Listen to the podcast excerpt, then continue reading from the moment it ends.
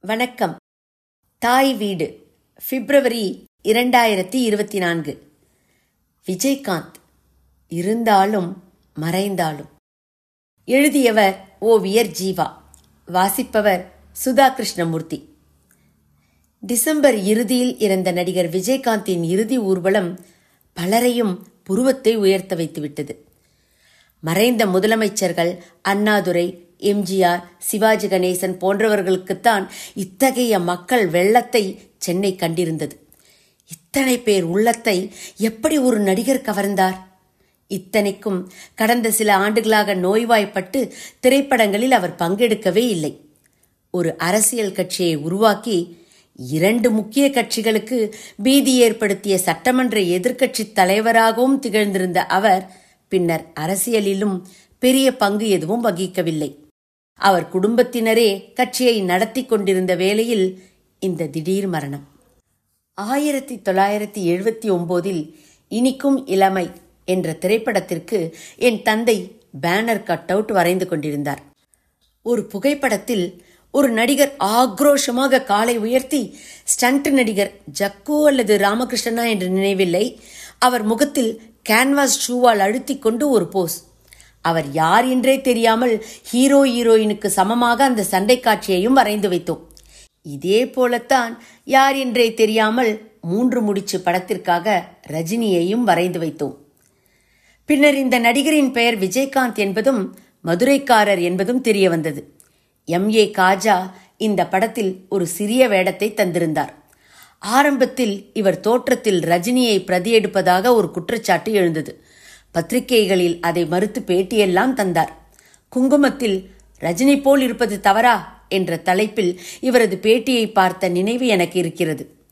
அடுத்ததாக ஆர். செல்வராஜ் இயக்கத்தில் வந்த அகல்விளக்கு படத்தில் ஷோபாவுக்கு ஜோடியாகவும் அரசியல் சிந்தனையுள்ள இளைஞராகவும் நடித்தார். ஏதோ நினைவுகள் என்ற புகழ்பெற்ற பாடல் இதில் இடம்பெற்றது. இயக்குனர் கே. விஜயனுக்கு வழக்கமான மசாலா படங்களில் இருந்து மாறுபட்டு ஒரு புதிய அலை திரைப்படம் ஒன்றை இயக்க வேண்டும் என்ற ஆசை. தூரத்து இடி முழக்கம் என்ற பெயரில் அவரே தயாரித்தார். இசை சலீல் சௌத்ரி.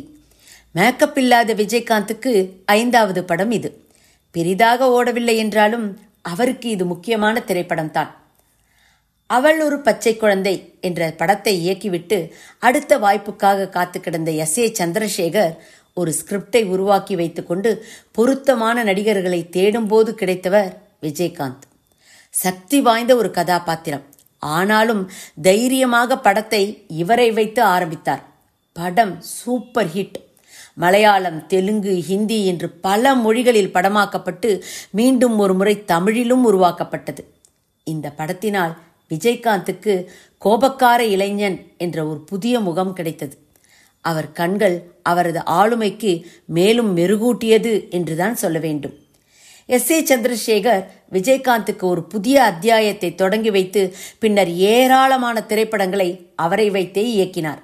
அவற்றில் சிலதில் அவர் காவல் அதிகாரியாகவும் தோன்றினார். விஜயகாந்த் திரை வாழ்க்கையில் இன்னொரு முக்கிய அத்தியாயத்தை தொடங்கி வைத்தவர் ராமநாராயணன். சட்டம் ஒரு இருட்டரை படத்திற்கு பிறகு வெளியானது சிவப்பு மல்லி. தெலுங்கில் மாதள ரங்காராவ் என்ற கம்யூனிஸ்ட் இயக்குனர் கம். நடிகர் எழுதிய திரைப்படமான எர்ர மல்லேலு பெரும் வெற்றி அடைந்த திரைப்படம். அதன் வெற்றி ஏவிஎம் நிறுவனத்தின் வியாபார கண்களில் பட்டு தமிழாக்கம் பெற்றது. ஒரு சிறிய பட்ஜெட் படமாக இயக்குனர் ராஜசேகர் திரைக்கதை எழுத வைரமுத்து பாடல்கள் எழுத ராமநாராயணன் இயக்கத்தில் உருவான இப்படம் பெரும் வெற்றியை அடைந்தது. தமிழ் திரைப்படத்தில் முதன் முதலில் அறிவாள் சுத்தியல் சின்னம் பொறித்த செங்கொடி பறந்தது. சிவப்பு சட்டை கைகளில் பறை கண்களில் அனல் என விஜயகாந்த் ஒரு தோழர் அவதாரம் எடுத்தார். சங்கர் கணேஷ் இசையில் எரிமலை எப்படி பொறுக்கும் பாடல் பட்டி தொட்டி எல்லாம் கம்யூனிஸ்ட் கட்சியின் முழக்கமாக ஒலித்தது. அவருக்கு இணையாக தோழனாக நடித்தவர் வாகை சந்திரசேகர். இந்த சமயத்தில் ஏராளமான திரைப்படங்கள் தோழர் விஜயகாந்தின் இமேஜை பலப்படுத்த தொடங்கின. சிவந்த கண்களுடன் காவல் அதிகாரி தொழிலாளி என்று வலம் வரத் தொடங்கினார் விஜயகாந்த். சாதிக்கொரு நீதி என்று இந்த காலகட்டத்தில் கோமல் சுவாமிநாதன் எழுத்தில் எஸ். சங்கரன் இயக்கத்தில் வெளிவந்த திரைப்படத்தில் கிராமத்து புரட்சியாளராக தோன்றினார் விஜயகாந்த். அதன் பின்னர் மணிவண்ணன் இயக்கிய நூறாவது நாள் திரைப்படத்தில் விஜயகாந்துக்கு கண்ணாடி எல்லாம் அணிவித்து டாக்டராக நடிக்க வைத்தார். ஆனால் இந்த படத்தில் புகழை தட்டிச் சென்றவர்கள் வில்லனாக நடித்த சத்யராஜும் மைக் மோகனும் தான். எண்பத்தி நான்கில் வெளியான ஒரு திரைப்படம் பெரும் வெற்றியடைந்து கிட்டத்தட்ட ஒரு வருடம் எல்லா ஊர்களிலும் ஓடியது. பாடல்களையும் நகைச்சுவை காட்சிகளையுமே நம்பி படம் எடுத்து வெற்றி கண்ட ஆர். சுந்தரராஜன் இயக்கிய திரைப்படம் வைதேகி காத்திருந்தாள். பெரிய கதையெல்லாம் இல்லை. எட்டு மணி ஆனா வெள்ளசாமி பாட ஆரம்பிச்சிருவான் என்பதுதான் கதையின் பெரிய முடிச்சு. இளையராஜாவின் பாடல்கள் கவுண்டமணி செந்தில் காமெடியை மீறி நின்றது விஜயகாந்தின் அமைதியான நடிப்பு. விஜயகாந்தின் நகைச்சுவை பக்கத்தை காட்டியது பாலு ஆனந்த் இயக்கிய நானே ராஜா நானே மந்திரி. ஒரு கிராமத்து பணக்கார முட்டாளாக பிரமாதப்படுத்தியிருப்பார். விழுந்து விழுந்து சிரிக்கக்கூடிய நகைச்சுவை காட்சிகள். ஆயிரத்தி தொள்ளாயிரத்தி எண்பத்தி ஐந்தில் வெளிவந்த ஊமை விழிகள் பலருக்கு திருப்புமுனை திரைப்படமாக அமைந்தது. பொதுவாகவே திரைப்படக் கல்லூரி பட்டதாரிகள் என்றால் புதிய அலை கலைப்படங்கள் மட்டுமே உருவாக்குபவர்கள் என்ற ஒரு கருத்து நிலவி வந்தது. பொழுதுபோக்கு திரைப்படங்கள் எடுக்க அவர்கள் லாய்க்கு இல்லை என்று தீர்ப்பு எழுதப்பட்ட போது ஆபாவானன் என்ற பன்முகம் கொண்ட திரைப்படக் கல்லூரி பட்டதாரி தன் நண்பர்களுடன் களத்தில் இறங்கினார். சிறிய பட்ஜெட் என்றாலும் பிரம்மாண்டமாக தோற்றமளிக்கும் வகையில் ஊமை விழிகள் என்ற திரைப்படத்தை உருவாக்கினார். பல இளம் நடிகர்களுடன் முக்கிய வேடத்தில் பழைய நடிகர்கள் ஜெய்சங்கரையும் ரவிச்சந்திரனையும் நடிக்க வைத்தார். சினிமாஸ்கோப் என்றாலே படம் தோல்வியடைந்துவிடும் என்ற தமிழ் திரையுலக மூட நம்பிக்கையை இந்த படத்தின் மூலம் தகர்த்து எறிந்தார் ஆபாவானன். முக்கிய வேடங்களில் அருண் பாண்டியனும் சந்திரசேகரும் நடித்திருந்தாலும் டிஎஸ்பி தீனதயாள் என்ற பாத்திரத்தில் நடிக்க அப்போது உச்சத்தில் இருந்த விஜயகாந்தை நாடினார்கள். அவரும் பெருந்தன்மையாக நடித்து இந்த புதியவர்களுக்கு ஆதரவு தந்தார். ஊமை விழிகள் பெரும் வெற்றி பெற்று தமிழ் திரையுலகத்தை ஆச்சரியத்தில் ஆழ்த்தியது. திரைப்படக் கல்லூரி மாணவர்களுக்கு புது ரத்தம் பாய்ச்சியவர் விஜயகாந்த் என்றால் மிகையாகாது. அதன்பின் அங்கிருந்து ஏராளமான திரைப்படங்கள் உருவாகத் தொடங்கின. ஆபாவானன் குழுவினர் மேலும் உழவன் மகன் செந்தூரப்பூவே போன்ற திரைப்படங்களை விஜயகாந்த் நடிப்பில் உருவாக்கினார்கள்.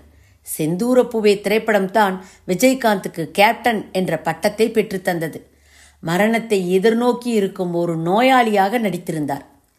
செந்தூரப்பூவை போன்ற கொஞ்சம் வயதான வேடத்திலேயே இதற்கு முன் வந்த பூந்தோட்ட காவல்காரன் படத்திலும் விஜயகாந்த் ஒரு முத்திரை பதித்திருந்தார்.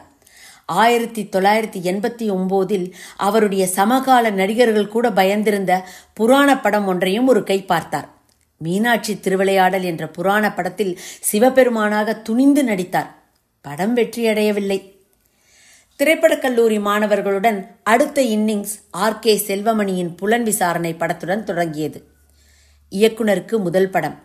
அப்போது பரபரப்பாக இருந்த ஆட்டோ சங்கர் வழக்கை அடிப்படையாக கொண்டு உருவாக்கப்பட்ட இந்த படத்தில் விஜயகாந்த் ஹானஸ்ட்ராஜ் என்ற காவல் அதிகாரி பாத்திரத்தில் தோன்றி கம்பீரமாக நடித்திருந்தார். படம் பெரும் வெற்றி அடைந்தது. அடுத்த வருடமே செல்வமணியின் அடுத்த திரைப்படம் கேப்டன் பிரபாகரன் வெளியானது. விஜயகாந்துக்கு இது நூறாவது படம். சந்தன கடத்தல் வீரப்பனை வீரபத்ரனாக்கி ஒரு திரைக்கதையை புனைந்திருந்தார்கள். மன்சூர் அலிகான் வில்லனாகவும் விஜயகாந்த் பிரபாகரன் என்ற புகழ்பெற்ற பெயரை தாங்கி ஒரு காட்டிலாக்கா அதிகாரியாக ஹீரோவாகவும் நடித்த மிக பெரும் வெற்றி திரைப்படம் இது. பின்பு சத்ரியன் சின்ன கவுண்டர் ரமணா என்று தொடர்ந்த சில திரைப்படங்கள் அவரது புகழுக்கு மெருகூட்டின. இரண்டாயிரத்தி பத்தில் இயக்குனர் அவதாரமும் எடுத்து விருதகிரி என்ற படத்தை இயக்கினார். அவர் ஹீரோவாக நடித்த கடைசி திரைப்படமும் இதுதான். இரண்டாயிரத்தி பதினைந்தில் அவரது மகனை ஹீரோவாக்கி எடுத்த படத்தில் ஒரு கௌரவ வேடத்தில் தோன்றினார். அத்தோடு திரைப்பட உறவு அருந்து போனது விஜயகாந்துக்கு. விஜயகாந்தின் பொது வாழ்க்கை அவருடைய நடிகர் சங்க தலைமை பொறுப்பிலிருந்து ஆரம்பித்தது. தொய்ந்து போயிருந்த தென்னிந்திய நடிகர் சங்கம் அவர் பொறுப்பில் இருந்தபோது மீண்டும் துளிர்விடத் தொடங்கி பிரகாசமானது. இரண்டாயிரத்தி ஐந்தில் அரசியலில் இறங்கினார். தேசிய முற்போக்கு திராவிடர் கழகம் என்ற பெயரில் ஒரு கட்சி உதயமாகியது. தமிழகத்தின் பிரபலமான கட்சிகளான திமுகவும் அதிமுகவும் மிரண்டு போகும் அளவுக்கு அதன் வளர்ச்சி தொடங்கியது. தமிழகம் முழுவதும் பயணித்து விஜயகாந்த் பெரும் செல்வாக்கை பெற்று இருமுறை சட்டமன்ற உறுப்பினர் ஆனார். சட்டசபையின் எதிர்க்கட்சியாக அவரது கட்சி உருவெடுத்து ஒரு அமைச்சருக்கு நிகராக சட்டமன்ற எதிர்க்கட்சி தலைவராக விஜயகாந்த் பதவியேற்றுக் கொண்டார். பிறகு நடுவில் மர்மமான முறையில் அவர் உடல்நலம் குன்றத் தொடங்கியது. இரண்டாயிரத்தி பதினாறில் கம்யூனிஸ்ட் கட்சிகள் மற்றும் சில சிறிய கட்சிகளுடன் சேர்ந்து மக்கள் நல கூட்டணி அமைத்து தன்னை முதலமைச்சர் வேட்பாளராக அறிவித்து தேர்தலில் இறங்கினார். இம்முறை தோல்வியையே சந்தித்தார். அரசியல் பெரிய தலைகள் அவரை எதிரியாக கருதத் தொடங்கினர். அவருடைய பிரம்மாண்டமான திருமண மண்டபம் ஒரு மேம்பாலம் அமைக்கும் சாக்கில் பாதியாக இடித்து தள்ளப்பட்டது.